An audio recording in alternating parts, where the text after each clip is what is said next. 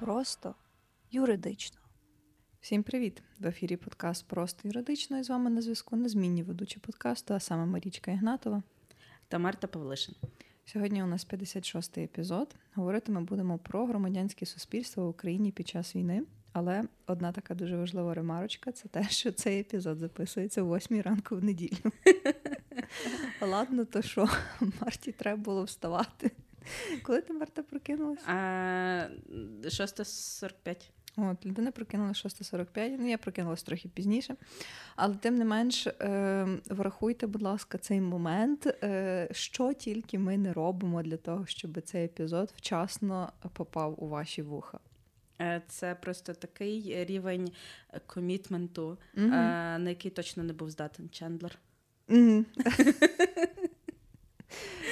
Саме так. Окей, я тоді нагадаю, що ні цей епізод, ні подкаст е, загалом не є юридичною консультацією. Якщо вам потрібна юридична допомога, то пишіть нам, і ми з радістю вас проконсультуємо або ж е, перенаправимо до наших колег, якщо це поза межею, е, хотіла сказати, нашої юрисдикції. Ну, десь, десь, в принципі, так, поза е, межею того скопу е, послуг, які ми надаємо, зазвичай просто юридично. А тепер тема сьогоднішнього так. епізоду так. дуже цікава, і вона стосується громадянського суспільства в період війни. Mm-hmm. Ми сьогодні спробуємо поговорити про те, що складає громадянське суспільство, чим громадянське суспільство в період повномасштабного вторгнення відрізняється від того громадянського суспільства, і чи воно відрізняється від того mm-hmm. громадянського суспільства, яке було до. І поговоримо, очевидно, що в правовій площині в тому числі. Угу. Так, і ще я думаю, важливо згадати таке поняття, як правова держава, тому що фактично вони є нерозривно пов'язані між собою. Маю на увазі поняття громадського е, громадянського перепрошую суспільства та правової держави. Е, Окей, я собі так пригадую, що взагалі про громадянське суспільство у, у правників починають говорити уже на першому курсі, але це зазвичай вже якісь там останні теми е, такого предмету, як теорія держави і права. І от е, я так пригадую, коли я вчилась, то не дуже таку увагу приділяли саме тому предмету, е, точніше, саме тій темі. Е, в більшості ми там говорили, що таке держава, що таке право, які є е, там способи, форми правління. І тому подібне. А от про громадянське суспільство насправді було дуже мало. Але я так скажу на секундочку, що це був 2011-2012 роки. Тобто, це було це було ще за часів Яника, це було ще за до часу е, Революції Гідності.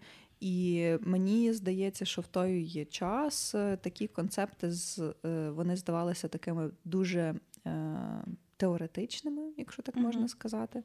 І якщо говорити про визначення громадянського суспільства, їх подають в різних інтерпретаціях, але суть десь полягає в тому, що це є. Е, те суспільство, е, в основі якого існує розгалужена система е, незалежних від держави інституцій, різних об'єднань, організацій, які створені самими громадянами для того, щоб здійснювати різні Е, громадські ініціативи, задовольняти суспільні потреби, е, інтереси. І що важливо в громадянському суспільстві. Е, держава, бізнес, громадські організації, вони, і в тому числі людина, вони класно, якісно взаємодіють, один одного доповнюють, е, не перешкоджають одне одному у своїй діяльності, і, типу, є така теж як система стримування та противаг. Ем, я тут трохи коротше, е, зайшла глибше в питання громадянського суспільства, ем, бо ем, мене не покидає те, що люди зараз дуже часто вертаються до всіляких філософів, там е, просвітництва і так далі, тому подібне. І я взагалі зайшла гуглити про теорію суспільного договору. Mm-hmm. яку сформували там ці Жан-Жак Руссо, Томас Гоббс і тому подібне. І один, одне із формулювань теорії суспільного договору говорить про те, що громадяни готові поступитися. Ем, частково своєю свободою в обмін на захист своїх прав. Uh-huh. І е, теорія суспільного договору передбачає те, що е, це вже здається за Гобсом, що уряд повинен діяти таким чином для того, щоб задовільняти не потреби уряду, а людей, які ну, умовно цей уряд формують. Uh-huh. І це десь, на мою думку, переплітається з тим, що ми називаємо громадянським суспільством, тому що по факту це громадянське суспільство умовно цей суспільний договір з державою і підписує, адже е, воно себе не мислить поза межами держави, воно себе мислить якраз в межах цієї держави, в якій воно живе. І це, напевно, ем, та річ, яка е, в тому числі працює на благо тієї ж таки держави, тому що дуже багато речей робляться руками і за ініціативи громадянського суспільства. Угу. Окей, ну в тому полягає насправді вся суть, що е, так як ти кажеш, в принципі, е, людина є частиною е, суспільства, в якому вона живе. Але е, в той же час то саме суспільство воно делегує, типу, віддає якусь частину своїх свобод, умовно кажучи, Е, державі для того, щоб держава про неї дбала, е, давала різні можливості для проживання, розвитку. Ну там, наприклад, е, частина безкоштовної освіти чи безкоштовна медицина. Наприклад, громадянство тої держави, так, тобто людина має певні права, і в тому числі обов'язки, які продиктовані її громадянством, е, країною, громадянином чи громадянкою, якою вона є. І те саме стосується е, діяльності різних е, організацій, громадських і не тільки, в тому числі і бізнес, комерційна складова, які також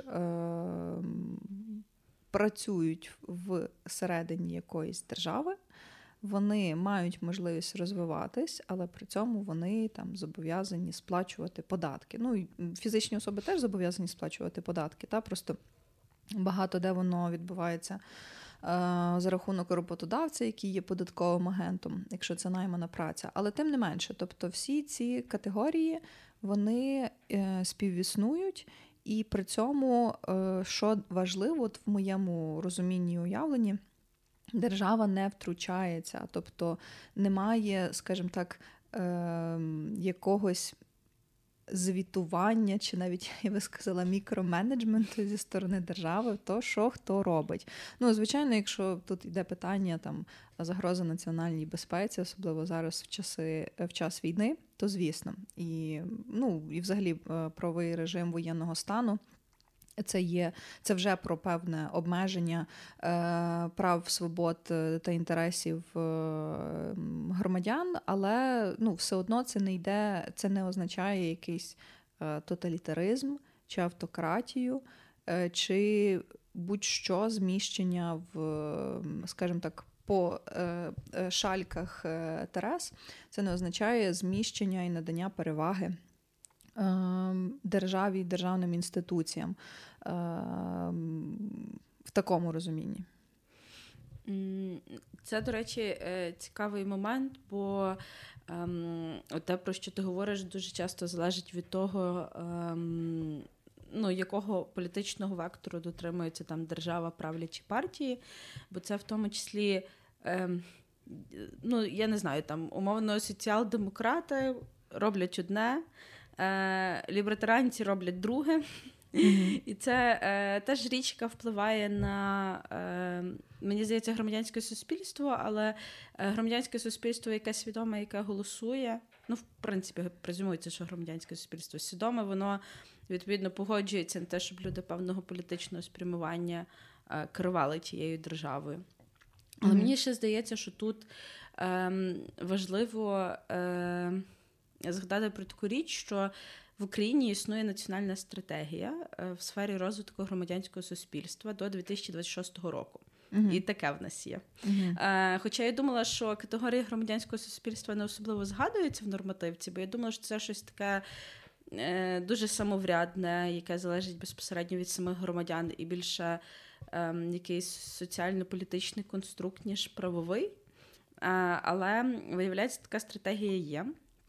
Але те, як я й підозрювала, ця стратегія згрубша стосується саме е, питань ем, об'єднання громадян. Тобто там е, багато речей йдуть е, в такому векторі, що в Україні там стільки-то громадських благодійних організацій, які займаються таким-то і таким-то. І ось ця стратегія побудована таким чином, щоб спростити і вдосконалити процедури там реєстрації, звітування цих громадських організацій. Не кажу, що це не важливо, це однозначно важливо і це потрібно, тому що в нас є реально проблеми. Е, які стосуються ем, реєстраційних дій, звітування громадськими організаціями, ем, в тому числі це важливо, тому що по факту громадські організації це спосіб інституціоналізації громадянського суспільства, скажімо так. І спрощення цих всіх процедур воно сприяє тому, що люди легше можуть об'єднуватися в. Такі громадські організації. Але, на мою думку, зводити це виключно до е, способів самоорганізації населення, так само е, не завжди коректно, і це, напевно, виключає якісь інші способи, в яке громадянське суспільство взаємодіє з державою. Бо, наприклад, ем, одним із проявів. Е, діяльності громадянського суспільства в певний період часу, в період повноштабного вторгнення, це, наприклад, е, активні українські користувачі і користувачки Твіттера, які можуть забулити, ем, не знаю, якийсь е, творців якогось серіалу за те, що в їхньому ем, Боже, серіалі знімаються російські актори. Закенселити, бо забулити тут трохи не, ну, не, не так коннотація. От, так. Тому це теж спосіб, ну, як на мене, прояву громадянського суспільства. Або, наприклад, що це громадянське суспільство ем, надає, е, щоб його годували всілякими фейками і псошками. Mm-hmm. І воно розуміє так само межі того, де може втрачатись держава, а де вони мають. Е, свої свободи, наприклад, як це саме громадянське суспільство заступилося за Бігус.Інфо, Угу. Коли виплила інформація, що за ними по факту здійснювали незаконне стеження. Угу. А, ось, Або, наприклад, е, ось ця вся історія з звільненням залужного, коли люди просто не дали собі схавати е, ну, цілу купу фейків, які. Боже, хто там про це писали, що джерела в ОП повідомляють? Е, Так, насправді багато хто про це написав, одиниці, які не написали. Ем, я взагалі тоді зайшла в соціальні мережі вже після того, як е, почали е, коментувати оці анонімні чи там надійні джерела, Та-та. які повідомляють. Ну тобто, що хтось десь знаєш, пустив мульку, і типу всі такі о, інфоправі треба скоро ловити і все, їбашим, публікуємо. Так, е, Воно насправді так і є, і тут, е, до речі, я думаю, зараз буде буде актуально е, проговорити якраз е, які є ознаки громадянського суспільства. Ну тут робимо, звичайно, що без прив'язки до якогось конкретного суспільства, а ознаки, які там в тому числі були е, напрацьовані впродовж багатьох років, починаючи від різних юристів, філософів, як ти кажеш, ну вони насправді make sense, тому що без них мені здається немає. Е, немає потреби говорити про громадянське суспільство. Тож, перше, перша ознака це є те, що в е, такому суспільстві є реальна можливість е, захисту прав, свобод, інтересів за допомогою неупередженого справедливого суду. Тобто тут йде мова власне про систему правосуддя. З чим у нас є проблеми відверто, але мені здається, не настільки, як це було раніше. Ну тобто, згадаємо часи, наприклад. Е, е, знову ж таки за Януковича. Згадаймо е, спроби законів 16 січня. Згадаймо оці реально судилища, тому що інакше це не назвеш над активістами, активістками майдану. Ем, і яким чином тоді, типу, зараз я показую в лапках Марті, вершилося це правосуддя, що ну була настільки величезна, не, не те, що недовіра. А е, невіра, зневіра в е, нашій судовій системі, що в свою чергу могло породжувати і породжувало, мені здається, а типу корупційну складову, тому що ну, люди все ж таки думали, що краще і легше це порішати. Е, і Б. Е, знову ж таки, е, це впливало і на наші різні індекси, показники, е, співпрацю з іноземними міжнародними партнерами.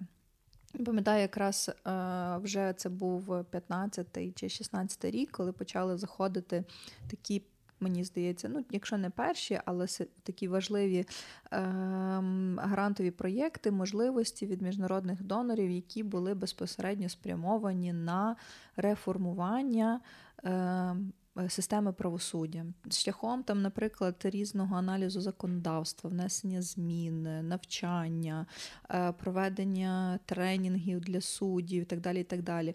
Е, потім, коли почали перезапускатися самі суди, ем, відбір суддів, що обов'язково мають бути.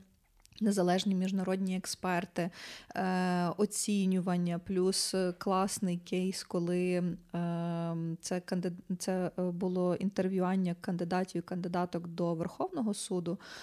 Якщо я не помиляюся, коли е, інтерв'ю транслювалися, записувалися і, і потім демонструвалися е, ці відео угу. там на Ютубі, здається. Ну, це це класно. Це типу. відкритий суд, здається, називалося це. Здається, так. Е, Чи право Джастис, чи відкритий суд. Я вже точно не пам'ятаю, але всі ці ініціативи знову ж таки вони перейшли і вони е, реалізовувалися за допомогою активних членів громадянського суспільства в Україні. Ну бо тому, що ну, скажімо так, якщо навіть хтось за кордону каже, «Come on, guys, давайте ми вам тут е, поможемо зробити якусь реформу, ми даємо вам гроші, типу, всі ресурси, все, що вам треба, воно не відбудеться, якщо немає тут всередині зацікавлених людей, немає того активу, який хоче це зробити. Ну і знову ж таки, якщо немає, е, наприклад, е, бажання тих же самих державних інституцій реформовуватись, тому що. Е, громадянське суспільство не може бути активним і реалізовувати свої можливості, е, якщо цьому не сприяє, і не допомагає держава. Ти просто будеш битися як риба опліт. І тут. Е, от наступна ознака, про яку я вже хочу сказати, це є те, що ознакою громадянського суспільства є правова держава, де пріоритет прав і свобод індивіда превалює, е, ну, пріоритет та є перед інтересами е, самої держави. Тобто це людиноцентричний підхід. Е, який є дуже важливим складником правової держави. Ну і тут теж я би не сказала, що це є повністю абсолютно так. Тобто це вже друга ознака, яка, на мою думку, не є абсолютно довершеною. Але мені здається, воно десь логічно і зрозуміло, чому. Ну, по-перше, ми вже е, загалом живемо четвертий рік з такими ну, достатньо е, відчутними і більшими обмеженнями прав е, людини. Ну, перше, це було ковід. Коли mm-hmm. держава накладала певні обмеження, зокрема в контексті пересування, там навіть можливості здійснювати певний бізнес, тому що якщо не було забезпечено певних там норм, процедур, е, процесів, то здійснювати підприємницьку діяльність не можна було, ну і так далі. і так далі. Потім почався почалася повномасштабна війна і було введено правовий режим воєнного стану, який теж передбачає, і тому складно зараз говорити, коли 4 роки ти живеш уже в таких обмеженнях е, в контексті правової держави. Я хочу, щоб зараз правильно ви зрозуміли мою думку, е, яка полягає в тому, що ем, зараз складно зрозуміти і побачити оцей людиноцентричний підхід не тому, що там держава цього не хоче, чи суспільство цього не хоче, а тому, що так зумовлено це обставинами. Е, тобто, коли закінчиться воєнний стан, ми розуміємо, що ми повернемося ну, до до мирного життя, ну тобто до того правового режиму звичайного, без надзвичайного стану чи воєнного стану. Я думаю, що це може бути трохи челенджово потім е, повертатися до цього стану, тому що і ми, і держава, і, і світ вже звикли до того, що ми живемо в такому режимі, в режимі е, воєнного стану. Е, Мені взагалі здається, що є дуже багато речей, які варто врахувати в силу специфіки, де ми живемо і в яких умовах.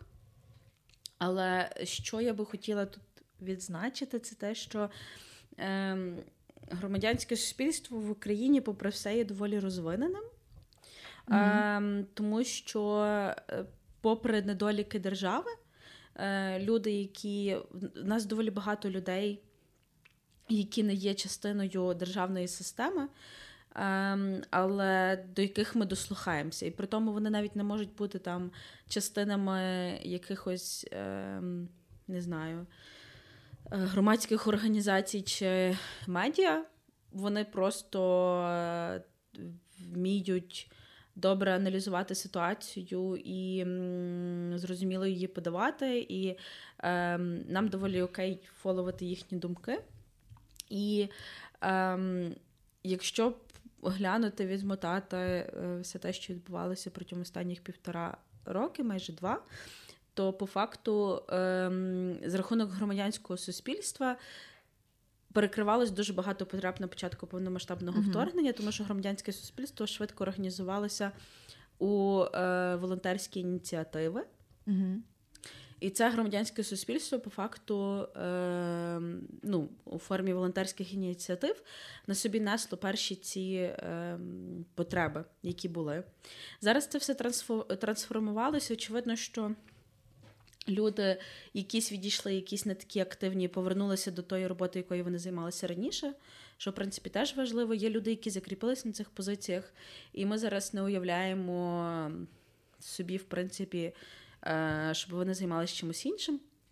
Наприклад, як важко уявити Стерненка, який не займається дронами, uh умовно, чи там Васю Байдака, який не закриває величезні збори, чи. Е, я не знаю там кого ще привести в приклад. Е, зараз важко. Але е, загалом це ну, це люди, які теж десь свого роду представники громадянського суспільства, і вони насправді відіграють велику роль і мають наслідки на те, що відбувається. Mm-hmm. От, І я собі завжди згадую, хтось написав колись, що ем, уявіть, якби громадянське суспільство, е, коли це було в 21-му році в 21-му році не зібралося під е, офісом президента і не почало кошмарити ті двері. Uh-huh. Через е, справу Стерненка, uh-huh. е, і по факту не вигризало його просто зубами. Uh-huh. Де б він зараз був, і чи зміг би він допомагати армії в такий спосіб, який він це робить зараз? Сто відсотків. І тому е, громадянське суспільство як ознаку теж передбачає свободу слова і засобів масової інформації. Е, тут я нагадую, що знову ж таки ті закони 16 січня, які пробували е, прийняти, вони передбачали дуже жорсткі обмеження власне для активістів, журналістів, обмежуючи свободу слова, обмежуючи можливість мирних зібрань та протестів. Е, і все, скажімо так, ішло до того, щоб то громадянське суспільство, яке тоді було, е, яке можна сказати, мені здається, зароджувалось, е, тотально добити і знищити. Ну, але нічого не вийшло, як ми можемо побачити. І відповідно. Марта, ти чихнула, так? Та-та. Будь здорова. Дякую. І відповідно ем, вже з 2014 року можливості свободи слова і засобів масової інформації вони потрохи-потрохи почали далі е, розвиватися. У нас що класно почало появлятися чимало. Е, ну, я назву цих людей блогерами, все ж таки, але тут мова йде про тих людей, які Десь, напевно, з журналістики, е, з активізму перекочували в інформаційний простір той самий Стерненко, який дуже багато знімає актуальних відео, цікавих і дуже на часі. Це е, можливість, е, ну тут знову ж таки палка з двох кінців, але це ну, можливість все ж таки говорити ту свою думку, навіть якщо вона десь ну, кончена. Але це вже тут йде про інш, більше про іншу ознаку. Це є ознака демократія та плюралізму. Е, плюралізму в політичній сфері, плюралізму думок якихось е, ідеологічних вподобань. Е, ну тут також, якщо подивитися, наприклад, на ту саму Верховну Раду, то у нас ну, так звана монобільшість. Та? Але що означає ця монобільшість? Типу, ну, це мені здається дуже багато різних рандомних людей, які ну, погодьмося, випадково попали в ту Верховну Раду. Ці різні рандомні люди настільки різні за своїми компетенціями і уявленнями насправді про е, голосування за окремі законопроекти. Що е, в мене, наприклад, місцями, коли е, я читаю якийсь законопроект, і потім там читаю, хто є ініціатором. І я дивлюся на цю, типу, читаю це прізвище, ой, типу, прикольна людина, і мені чомусь автоматом немає асоціації з партією монобільшості. Mm-hmm. Але потім, коли я знаю, що це партія монобільшості, я така думаю: окей. Це цікаво. От е, тому тут, коли ми говоримо про плюралізм, то ми маємо на увазі в теорії плюралізм ідеологічний, тобто та приходить якась е, партія, в неї є конкретно і чітко написано, за що вона і що вона хоче змінити і досягти. Е, і е, тут ти розумієш, що ну, підрозуміваєш, що люди, які є е, членами цієї партії, вони ну, дотримуються тої політики, тих ідеологій, і вони розділяють ті цінності, які несе ця партія. В нас ну, я такого не спостерігаю, але знову ж таки, моє, мої знання про е, політичні партії, е, воно не є таким глибинним, як би мені хотілося, звичайно, але воно є достатнім для того, щоб зрозуміти на прикладі того, який ми маємо у Верховній Раді. Що у нас цей плюралізм не такий, як він би мав би бути в контексті е, громадянського суспільства. Е, наступна ознака це є ринкова економіка, яку основу якої власне складають е, недержавні підприємства, організації. Тобто в нас це здебільшого. Малий середній бізнес, ну і є е, так само вже великі доволі гравці на ринку, але тим не менше, ну це це то, що, е, скажімо так, формує, е, бустить е, розвиток грошей, імпорт, експорт, капіталізм і все те, що так сильно ненавидить Рашка. Тобто це є ця свобода підприємництва. І мені здається, що класно, що у нас є можливості це реалізовувати, наприклад, через тих самих ФОПів, і при тому податкове навантаження взагалі не є великим. Але з іншої сторони, е, у нас е, є ці кошмарення, я це так реально назву, бо воно так і є, силовими структурами е, певної частини підприємців. Ну, Тут ми не говоримо знову ж таки про те, коли є реально порушення закону. Ми говоримо е, порушення закону цими підприємствами, підприємцями. Ми говоримо про якісь такі так звані маски-шоу, які нам обіцяли, що не буде.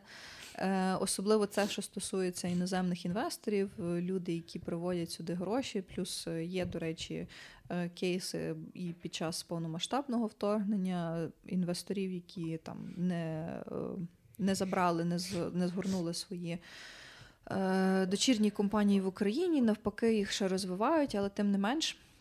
Ринкова економіка це є дуже важлива ознака громадянського суспільства, бо ну, без цього е, це є дуже великий відкат в яку економіку, яка там була Е, в СРСР. Планова економіка. Так, о, та, планова економіка. Ну, тобто, що це таке? Тобі просто ставлять завдання, ти його маєш виконувати. Ні, ти маєш розвиватися, включати свій весь робочий творчий потенціал.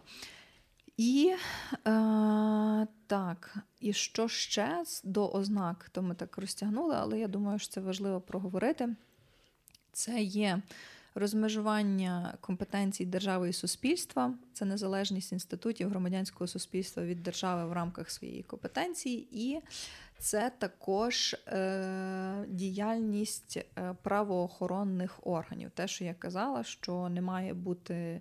Е, зловживань, маски шоу, і що в першу чергу правоохоронні органи це є органи, які покликані служити народу України, суспільству, захищати їхні інтереси, е, попереджувати, виявляти злочини, але е, точно не використовувати свої повноваження, владні можливості ну, для того, щоб що зашкодити.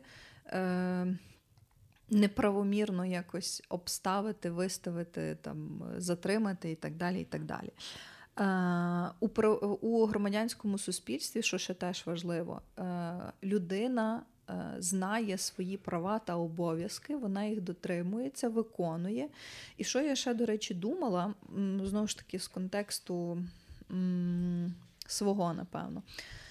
Це те, що в громадянському суспільстві кожна особа вона не просто робить цей bare та, який є на неї покладено законом вона так само робить щось трошки більше, що не обов'язково, але насправді теж важливо. Ну, наприклад, е, такий банальний приклад це е, піклування про е, тваринок. Безхатніх, чи там, якщо людина виявляє когось там на вулиці, ну то вона там старається ще знайти власника чи повідомити відповідні структури, там організації, комунальні підприємства, щоб вони пішли, там взяли ту тваринку, подивилися, її обробили, простерилізували і так далі. і так далі. Тобто, це є щось таке, що не прямо тебе зобов'язує робити. Е, але з іншої сторони, ти це робиш, бо ти вважаєш, що це є правильно. Так само, е, от повертаючись до теми повномасштабного вторгнення, так як ти казала, е, дуже багато людей, і ми в тому числі, і всі. Е, на початках дуже сильно об'єдналися, організувались, тобто там е, хтось, як ну, умовно кажучи, Е, хтось має знайомих за кордоном, друзів. Е, відповідно, там до них пише, що от у нас почалось повномасштабне вторгнення. Будь ласка, поділіться цією інформацією все у соцмережах. Типу, або маєте гроші, давайте, бо нам треба закупити раз, два, три, чотири. Е, я дуже добре пам'ятаю, що в мене в компанії. Ми е, самоорганізовувались тоді, е, коли перші два тижні, і дуже багато було колег, які мешкали якраз на півдні сході е, України, і вони евакуйовувалися, не переїжджали в більш безпечні е, області.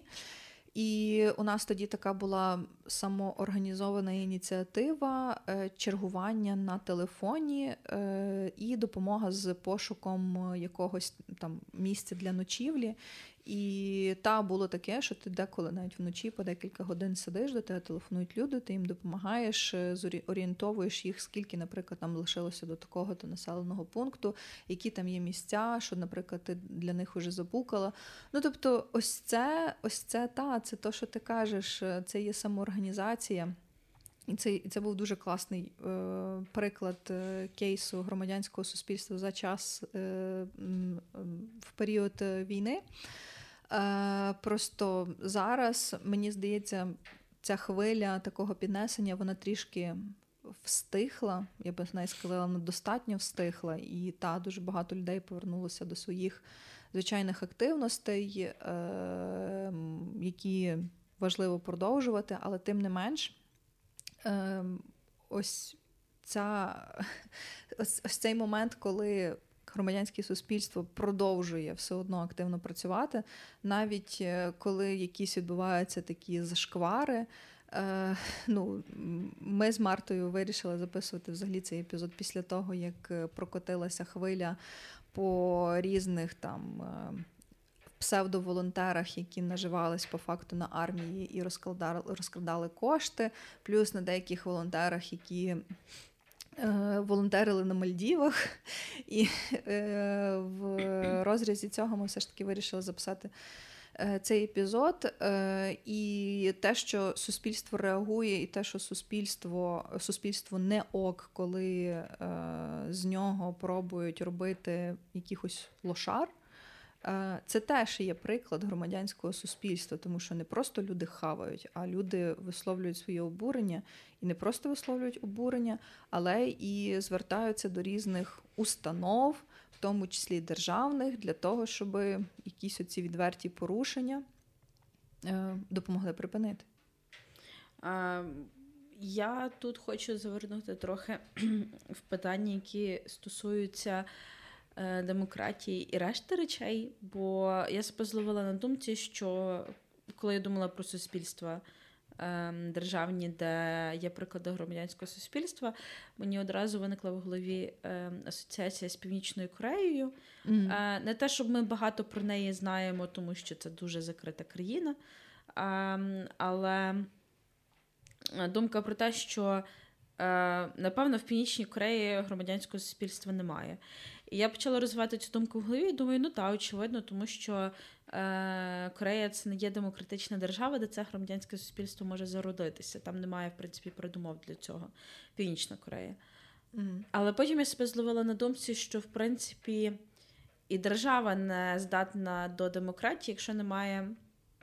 Громадянського суспільства. Тобто, це по факту е, таке собі умовне замкнуте коло. Е, бо в якийсь момент е, все одно повинен е, настати. Е, повинні не знаю, відбутися якась подія, яка забустить або розвиток громадянського суспільства, mm-hmm. або ж розвиток демократичної держави. І вони потім в процесі починають працювати самі на себе. Е, це я до чого веду? До того, що ем, громадянське суспільство це в принципі явище, яке притаманне демократичним державам. Ем, демократії в широкому розумінні, тому що я, наприклад, теж схильна вважати, що демократія ем, західна може сильно відрізнятися від демократії східної. Mm-hmm. І від демократії, наприклад, так само південної. Тому що ем, я десь недавно читала, що е, в був приклад якоїсь із африканських країн, де в них вони вважають той їхній суспільний політичний лад демократичним. Але для нас, для західного суспільства, він би таким ем, не здавався, тому що їхній демократичний суспільний лад засновується багато в чому на ем, старих племінних правилах, які е, ну, Тут умовно в західному суспільстві не практикуються. Так? Тобто в нас там парламенти, обрані депутати, тому подібне. В них все одно, е, а в них ця демократія побудована все одно на тому, що там умовно є вожді, є якісь старішини і тому подібне. Але е, люди, які досліджували цю їхню умовну демократію, говорили про те, що. Вона для них окей, тому що вона притаманна їхньому типу суспільства, і умовно вони би не змогли перейти до демократичних відносин, якби вони одразу адаптували західну модель е, демократичного суспільства. Е, тому, відповідно, ем, те, що напевно варто розуміти про громадянське суспільство, що воно не є всюди однакове, воно не є всюди однорідне, і в кожній державі воно відповідає відповідному контексту цієї держави. Тому навіть якщо для нас щось не звучить як демократія, але якщо по факту ми бачимо, що люди там себе вважають вільними і вважають, е, що е, держава захищає їхні права, і вважають, що вони мають. Ем, право висловлюватися і впливати на те, що відбувається в державі, і вони не бояться цього робити, то в принципі е, можна говорити, що це свого роду для них демократія. Очевидно, що ми не говоримо про кейси е, маніпуляції, самообману і е, пропаганди, як це відбувається в Росії. Але росіяни себе і не вважають сміливими для того, щоб говорити, що вони не згідні з аджендою їхньої держави. Але що ще цікаво, що громадянське суспільство по факту є активним е, користувачем різних видів демократичних інструментів, і особливо прямої демократії. Ну, Бо непряма демократія це, наприклад, все те, що ми в загальному називаємо виборами. Та? uh Тобто, умовно обираємо президента як людину, яка представляє державу, обираємо в парламент народних депутатів, як ті, які. Як тих, які представляють окремі е, округи.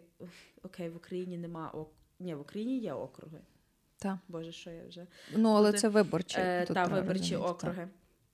Та. Ось. І е, це от такі от так звані інструменти непрямої демократії. Але в нас активно використовується пряма демократія. Я, наприклад, е, мені дуже подобалася ініціатива з громадськими бюджетами. Це було дуже класно, е, тому що ти маєш можливість проголосувати за те, що безпосередньо в тебе в районі, де ти живеш, mm-hmm. а умовно, нарешті, бляха зробила нормальний сквер. А, Поприбирали, поставили бруківочку, гарненькі лавочки і тому подібне. Це здається, що це якась типу банальщина, але насправді це важливо, тому що а, гарний інклюзивний простір а, в тебе в мікрорайоні це річ, яка працює для багатьох, та для людей, які uh-huh. гуляють з собаками, uh-huh. для людей, які гуляють з дітьми, для людей, які просто люблять проводити час на вулиці. І це е, важливо. Або, наприклад, е, я просто намагаюся пригадати ті громадські бюджети, які я бачила. Дуже багато шкіл мали можливість реалізувати свої проекти, е, побудувати басейни, оновити спортзали. І е, за ну я пам'ятаю, що коли я голосувала за громадські бюджети, то були школи, які вигравали ем, в цьому конкурсі на громадський бюджет. І це тільки один із прикладів того. Другий приклад це є громадські слухання. Взагалі, е, якщо я не помиляюся, на сайті Львівської міської ради е, є навіть е, графік. Чи новини щодо громадських слухань і засідань, які люди можуть відвідати і висловити свою думку, От що вони думають, наприклад, це про... є вимога закону, особливо коли ти говориш про регуляторні акти, так. то зобов'язаний орган, який його приймає, повідомити і дати мінімум 30 днів громадськості ознайомитись, прийти на громадські слухання і дати свої пропозиції. Я, до речі, одного разу була учасницею, але mm-hmm. я була по ту сторону. Ну, навіть не як. Типу, розглядався регуляторний акт, ну, взагалі, точніше, навіть не регуляторний акт. А запит на зміну регуляторного акту, який регулює питання встановлення відкритих літніх майданчиків, ем, що є дуже Дуже актуальна тема, враховуючи, що у Львові, особливо в центрі міста, є дуже багато закладів, які собі ставлять майданчики. Ну і е, відповідно я там була, типу, як subject matter expert, ем, юристка, яка там практикувала в цій сфері. І ми тоді в ОКУ збирались, і реально приходили люди, які висловлювали свої там застереження, пропозиції, задавали питання. І то такий дуже класний був кейс е, залучати громаду. Е, і громада сама хотіла бути залученою е, для того, щоб напрацювати якесь таке спільне рішення, яке буде пасувати всім. От. І далі, до речі, насправді ем, оце от ем, питання органів місцевого самоврядування для багатьох людей, ем, ну, по факту, вони схильні ототожнювати Е, державні органи, органи місцевого самоврядування. Uh-huh. Ну, типу, що це умовна держава в місті. Але це насправді не зовсім так, тому що ем, орган місцевого самоврядування в самій своїй назві передбачає те, що це є самоврядний орган людей, які проживають на певній території. Uh-huh. І Звісно, що очевидно, за рахунок радянської спадщини, планьорок, вертикалі влади, в нас не до кінця всюди реалізовані концепції Е, місцевого самоврядування так, як би вони мали бути зреалізовані. У нас була але... реформа децентралізації, але так. вона зараз не працює через е, війну знову ж таки, тому що. Е- Більшість і великі повноваження на себе перебирають власне адміністрації, які перетворюються в е, в військово-цивільні, військові адміністрації. І тут, е, на жаль, місцеве самоврядування як таке невілюється, в тому числі в силу закону і тих обмежень, які які передбачає закон про правовий режим воєнного стану. Так, очевидно, але е, все одно в місцевому самоврядуванні, наприклад, є зараз повноваження. ну, Повноваження розпоряджатись бюджетом нікуди не ділись, окрім окремих статей бюджету так званих обов'язкових, та? тобто які в імперативному порядку розподіляються. Але ем, громади далі мають можливість приймати рішення про те, чи будуть вони ремонтувати дорогу чи ні. А, І кого вони будуть обирати в підрядники для ремонту доріг. І я зараз скажу банальний приклад: А, зійшов сніг, uh і снігом зійшов асфальт. uh а поки я їхала записуватися, це був просто треш. Я рахувала кожну яму. І при тому, що я їхала по вулицях, де дві-три смуги в одну сторону. Mm-hmm. І це важливі вулиці, насправді. Це великі, широкі вулиці, по яким, по яких щодня їздять просто десятки машин. Це великі спальні райони, де питання належного сполучення транспортного і належного стану доріг є насправді дуже важливим. І це дороги, які періодично ремонтуються, і які недавно робили в тому числі. Е, Тепер другий приклад. Я їхала е, з Пустоми до Сокільник. Жодної ями. Жодної. Просто mm-hmm. жоднісінької. Реально. Ти виїжджаєш а, від. Е, Боже, від моста Пустоматівського ти доїжджаєш до е, краю Сокільник, там, де, ну, в тому районі, де починається умовно об'їзна. Жоднісінької ямки, ідеальний асфальт. І це теж насправді приклад. Це це реально це банально. Я розумію, що приклад з дорогами він максимально банальний, але це теж приклад громадянського суспільства. Тому що е, громада зібралася умовно. Ну, правда, ту дорогу робили раніше, напевно, ніж там була закріплена громада в такому значенні. Але все одно це питання того, що виділили кошти, обрали нормальних підрядників і зробили нормальну людську дорогу. Хоча в мене тепер закладається підозра, що це могли робити в межах великого будівництва, але здається, вона була зроблена раніше. Але в будь-якому випадку обрати нормального підрядника і мати нормальну людську дорогу, з якої не сходить асфальт з кожною зимою, це теж по факту е, спосіб, в який ви можете впливати на те, е, де ви живете і, і в чому ви живете, в тому числі. Е, тому ходіть на громадські слухання, і особливо на ті, що стосуються розподілу бюджетних коштів.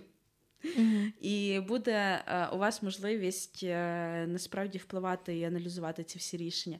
І крім того, очевидно, що Е, Так само ж відбуваються тендери, коли щось від, в місті реалізовується. Mm-hmm. Відбувається тендер на реалізацію певного проекту.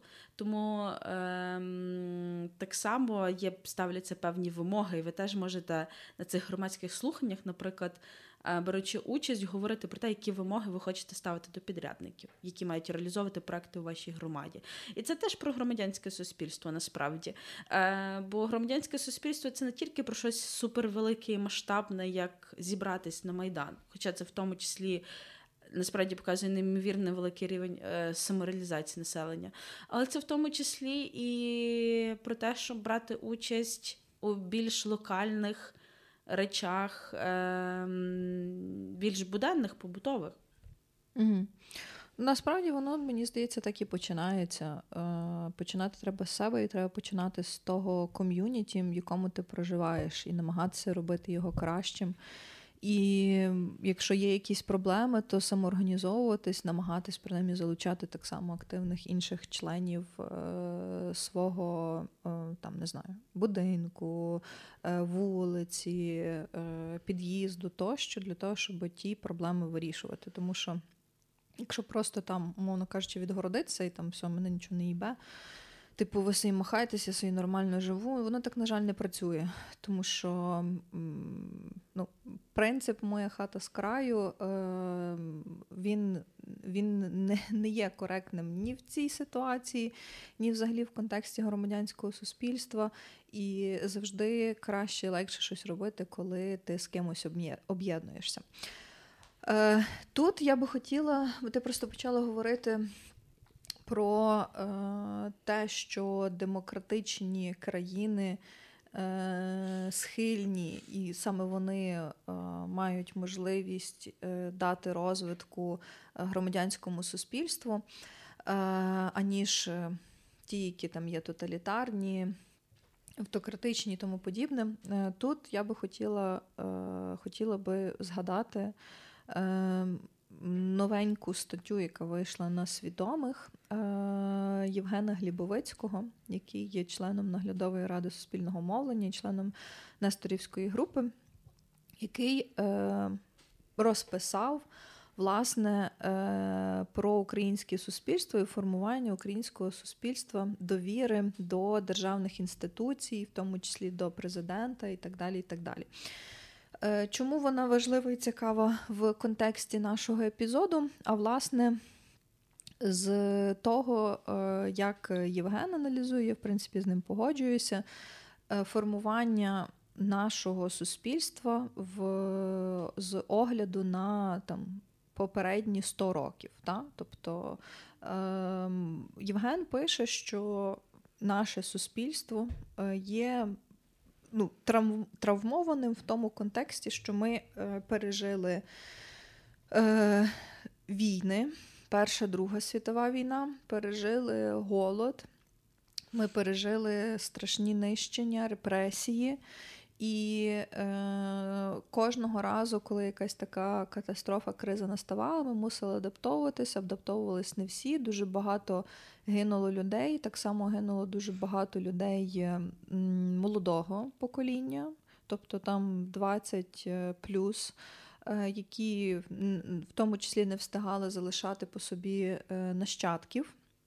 І що ще Євген пише, що за рахунок цього в в нас е, формувалась величезна недовіра до державних інституцій, але з іншої сторони, у нас формувалась емпатичність. Емпатичність через те, що суспільство в цілому розрізі доволі травмоване. І травмоване воно якраз тими е, всіма кризами, катастрофами, які ми переживали. І на думку, і на думку Євгена.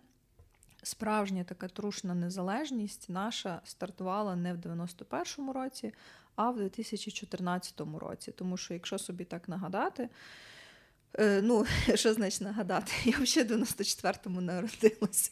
Якщо так е, читати з з історії, з того, що він пише, і загалом інші історики пишуть. То в 91-му році ми фактично здобули країну, в якій дуже багато людей не знали, що робити з тою країною далі. І воно мені виглядає як факт, але можливо нас слухають. Люди, які які пам'ятають той момент і можуть поділитися реально якимись своїми спогадами, думками і тому подібне. Ну бо е, Союз розпався, та? і е, по факту залишилися окремі суб'єкти, які здобули незалежність. І ми ну, пригадуємо. Але знову ж таки пригадуємо, як в тому числі суспільство організовувалося е, під час революції на граніті. Потім, от ще один такий кейс уже незалежної України, який я згадую, і мені здається, що це яскравий приклад громадянського суспільства. Це е, замовне вбивство журналіста е, Гонгадзе. І ці всі акції Україна без кучми. Ну, це теж свого роду є такий як е, сигнал. Е, далі це є помаранчева революція, е, де все ж таки ну, трошки собі ми вибороли то, що Ющенко став спочатку президентом. Е, і ця фальсифікація результатів голосування вона не пройшла. Далі почалася дуже темна доба, на мою думку, це часів Янника, коли просто ми катастрофічно швидко відкочувалися в ну, та в таку можна сказати, тоталітарну державу, де корупція знову ж таки процвітала. Я не кажу, що вона в нас ніколи не процвітала, але її було нереально багато. І от 14-й рік, навіть 13-й рік, коли приходить якесь таке певне самоусвідомлення, е, чого ми хочемо, куди ми хочемо рухатися. І е, революція гідності вона була таким дуже яскравим і водночас трагічним моментом у нашій історії, е, вороття з якої вже немає ніякої точки е, повернення до того, що було раніше. І як пише Євген, як результат, ми отримали е, повномасштабну війну з Росією. Бо в іншому випадку, якщо би там, наприклад, та сама революція відбувалась, але якщо б уявімо, вдалося б силовикам е, розігнати повністю майдан, всіх там закрити, засудити, не було б більше потім таких проявів е, цього громадянського суспільства і активності населення, і воно би просто би було придушене. От що було би потім? Ну, напевно, би такої реакції не було, напевно, би не було б анексії. Криму. Хоча, може би, було, просто це було б не е, не в плані збройного якогось конфлікту, а просто вони би там собі зайшли і все. І нас би там далі годували, і там ці, який там мав бути союз.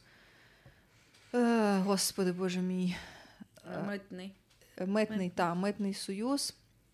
Але ні, знову ж таки, ті люди прості, я би так сказала. Маю на увазі тут, що це не були якісь там представники влади чи якихось суперполітичних об'єднань. Ні, це всі самоорганізувалися і вони прийшли до тої точки, е, яка була тоді в 2014 році.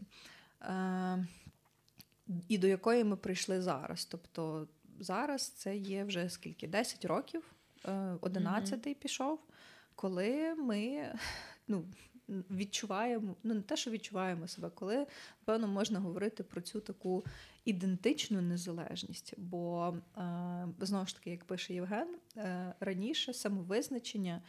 Е, українця було по по корові по паспорту. Ну, Ти народився в Україні, ти українець, або ти mm-hmm. народився від громадян України, і ти є українець чи українка. А тепер е, ти є українець за самовизначенням. І от тут е, це та думка, з якою я ходжу останні два тижні, і якою хочу, з якою хочу теж поділитися. Мені дуже хочеться, і прям мені того реально ну не те, що не вистачає, а е, хочеться все ж таки, щоб і ми себе, і в світі. Люди знали і розуміли, що що ми є українці. Тут є такий доволі старий анекдот така хвилинка гумору, але то трохи печальний гумор. Коли, наприклад, питаються маленького поляка, типу, от хто ти є? А він такий, є з тим поляк. Е, коли питаються там маленького, не знаю, е, американця, хто ти є, типу, I'm American.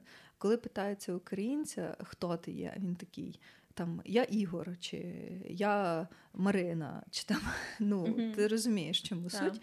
Тобто я хочу, щоб ну, ті діти, в тому числі люди, казали, що я є українець, я є українка. А вже потім, там, як мене звати, моє прізвище, де я народилася, в якому місці.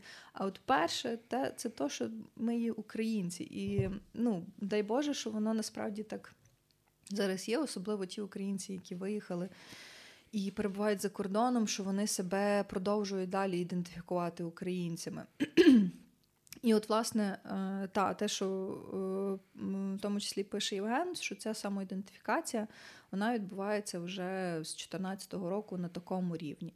І е, що довіра до держави і до інституцій, вона ну, все ще є дуже незначною.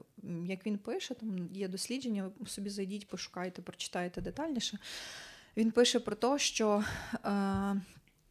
українське суспільство.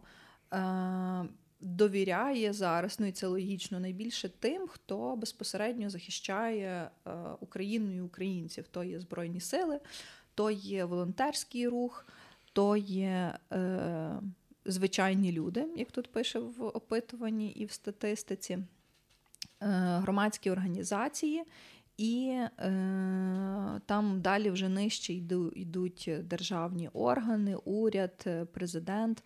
До речі, е, високий показник довіри, в тому числі до президента і державних інституцій, був якраз на початку повномасштабки. І це теж зрозуміло, тому що президент залишився, всі ми тут, все ми працюємо. І ми будемо стояти до кінця. Ну, Ми якби влада з народом, народ з владою.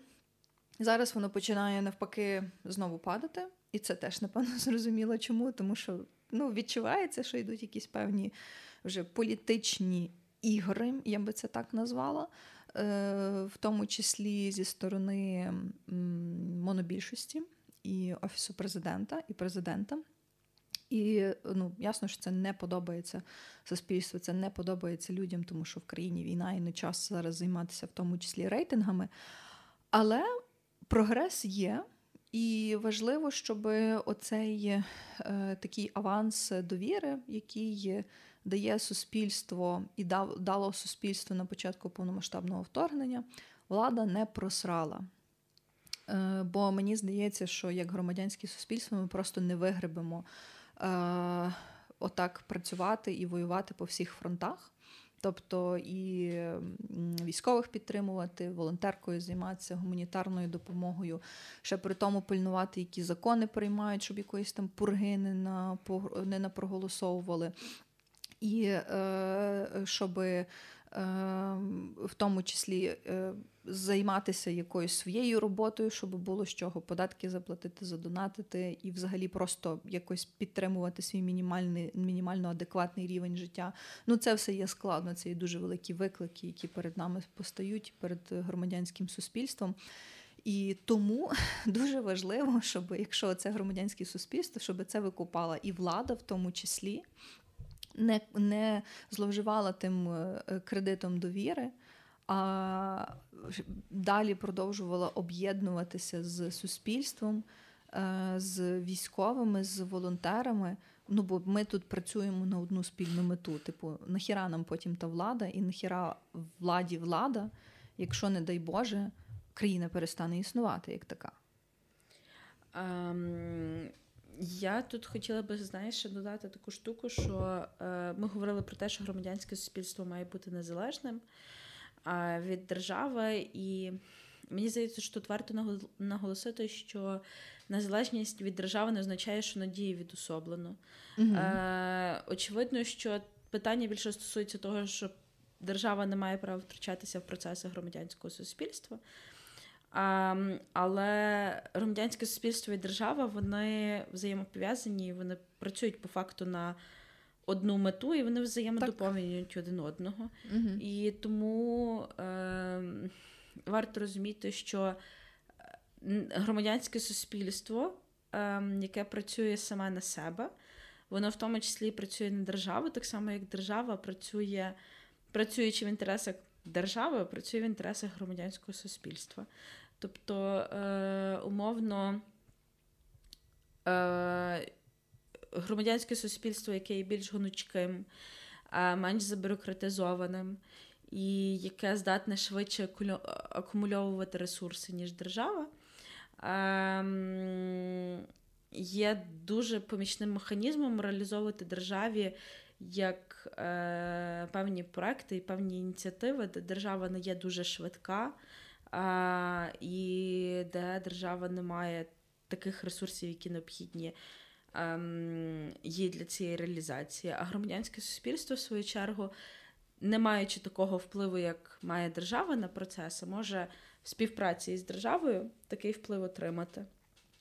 Mm. Тому, по факту, е, ну, громадянське суспільство воно не існує без е, держави, в якій воно перебуває, тому що ну, як от в цій теорії спільного договору, як воно є. Ем, Обидвоє працюють за, за для одної мети, просто в не знаю, не то, що в різний спосіб, а швидше. Ем... З використанням найкращих способів, які доступні обом сторонам. Да. То, тобто, ну, тут я з тобою абсолютно згідна. Насправді воно так має бути. Е, При тому, е, десь е, я би ще додала, що і держава, і громадянське суспільство мають один одного, типу, ну не те, що контролити, мені не подобається це слово, але е, підтримувати, але при цьому. Пильнувати, щоб ні то, ні інше якоїсь фігні не творило. Та? Тобто, що якщо є якийсь там, наприклад, зашквар з е, з чиновником, е, то щоб і держава, і громадянське суспільство на це швидко відреагувало, бо, наприклад, громадянське суспільство на це реагує, типу вказує, що от ну це не ок, от там корупціонер, то все, і відповідно держава в законний спосіб і у межах повноважень, якими вона наділена, там правоохоронні органи, вони на це реагують відповідно, тобто там вручають підозру, передають обвинувальний акт до суду. Та? Або ж, наприклад, якщо є кейси, коли хтось із громадянського суспільства себе поводить неправильно, незаконно, негідно, ну то відповідно громадянське суспільство теж на це може реагувати в межах свого суспільства. Там, допустимо, закенселити та, якусь е, особу чи частину людей, або, допустимо, виключити з громадської організації таку особу, як така, що не як така, що порушує Е, правила цієї громадської організації, ну і тому подібне. Тобто, в такий спосіб е, також я ще бачу е, ефективність цієї співпраці і роботи. Мені здається, що е, насправді е, варто десь е, відкинути особисті інтереси. Мається на увазі, знаєш, якісь корисливі і тому подібне. Бо ем, по факту, якщо опиратись на там особисті образи, неприязнь і тому подібне, то з цього нічого не вийде. І якщо коли громадянське суспільство і, е, скажімо так, публічні органи влади дійдуть до розуміння того, що вони по факту працюють на одне, то е, я думаю, що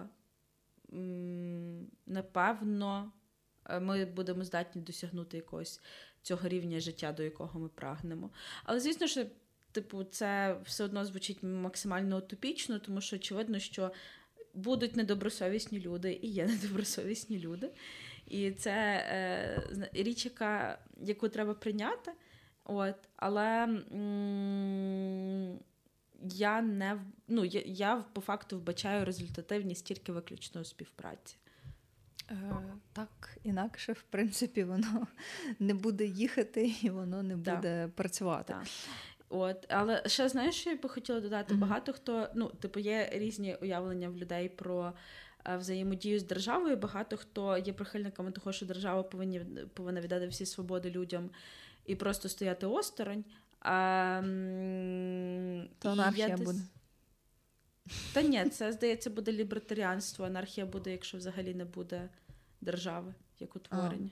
Ну, окей. Та, я я, я просто сама гублюся в цих всіх е, політичних штуках. Недавно читала, що таке анархокапіталізм, і взагалі просто голова вибухнула.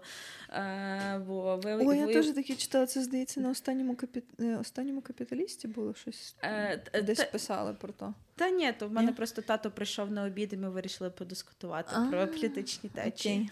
Okay. Та, і там взагалі мова йде про те, що анархокапіталісти вважають державу бандитом і виступають за повне скасування е, оподаткування. Ось і. Е, та ні, насправді, знаєш, я спочатку теж посміялася, потім подумала, що різноманіття політичних течій за винятком комунізму Це насправді е, штука, яка десь теж стимулює державу, тому що в тебе, е, коли в тебе 30 мільйонів людей і у всіх своє уявлення про те, як має рухатися держава, е, треба бути дуже грамотним е, менеджером для того, щоб е, всидіти на цьому балансі. І ем, мені здається, що українцям везе, тому що українське громадянське суспільство будується навколо якихось е, таких ключових речей, які важливі всім. Та? Типу, умовно, там перемоги е, української культури, е, мови і історії, які є для всіх таким об'єднавчим фактором. І за допомогою цього ми здатні до дуже швидкої мобілізації в хвилини глибокого е, стресу. І це дуже круто. Е, з другої сторони, дуже хочеться, щоб ми цю ем, схильність до мобілізації спільної не втрачали. І я не говорю про те, що варто відмовлятися від якихось своїх розбіжностей. Ні, насправді мені здається, що це та штука, яка десь нас збагачує і урізноманітнює, але просто пам'ятати, who the real enemy is, mm-hmm. а це не наші співгромадяни і не сама наша держава. Це люди, які отруюють по факту, що громадянське суспільство, що державу як таку. Угу. Так, я з цим теж насправді погоджуюсь. І, як ти кажеш, е, оцей зараз такий об'єднавчий важливий фактор це е, спільна робота на перемогу. Е, воно є і має бути основним зараз драйвером, тому що ну, всі всі інші штуки, так якщо починати зараз якусь фігню всередині держави, е, воно буде нам буде в першу чергу шкодити тільки нам і буде грати на руку ворогам, чого нам точно не можна дозволяти. А я більш ніж переконана, що Е, по завершенню війни е, ми, як громадянське суспільство, зможемо вже потім владнати всі внутрішні проблеми. Ну, як мінімум, почати е, в тому напрямку з якихось таких найбільш критичних і поступово-поступово їх вирішувати. Бо зараз розпорошуватись то є дуже важко. Це і розподілення ресурсу, як я вже казала, громадянському суспільству зараз мега складно. І тому треба ну, ставити пріоритети. І зараз пріоритет це є відновлення нашої е, незалежності, суверенітету, соборності, цілісності.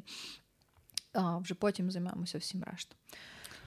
Окей, у нас час, а, тому гарна вийшла насправді розмова, така мотивуюча. Я маю надію, що е, кожному слухачу і слухачці цього епізоду е, стало більш зрозуміло, що таке громадянське суспільство, і е, що можна робити вже зараз для того, щоб е, цьому громадянському суспільству було вже легше завтра. Е, цей епізод ви можете послухати на таких платформах, як е, SoundCloud, Apple Google Подкасти, Spotify, е, CastBox, NV Подкасти. Читати нас можна де Марта?